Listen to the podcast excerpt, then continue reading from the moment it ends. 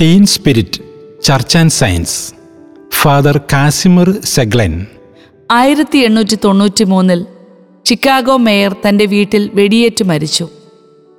ഈ സംഭവം ജീവൻ രക്ഷാ കവചമായി ഒരു ബുള്ളറ്റ് പ്രൂഫ് വെസ്റ്റ് കണ്ടുപിടിക്കാൻ ഫാദർ കാസിമിർ സെഗ്ലൻ എന്ന കത്തോലിക്ക പുരോഹിതനെ പ്രചോദിപ്പിച്ചു. ഷിക്കാഗോയിലെ സെയിന്റ് സ്റ്റെനിസ്ലാവോസ് കാത്തലിക് പള്ളിയിലെ ഇടവക വികാരിയായിരുന്നു അദ്ദേഹം.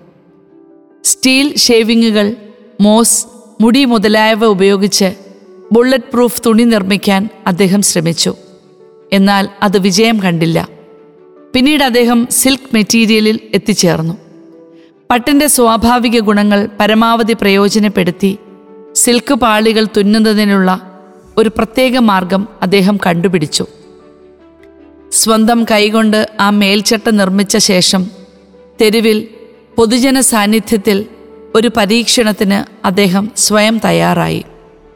ശരീരത്തിൽ വെടിയുണ്ടകൾ തുളച്ചു കയറാതെ ആ വെസ്റ്റ് പുരോഹിതന് സംരക്ഷിത കവചമായി.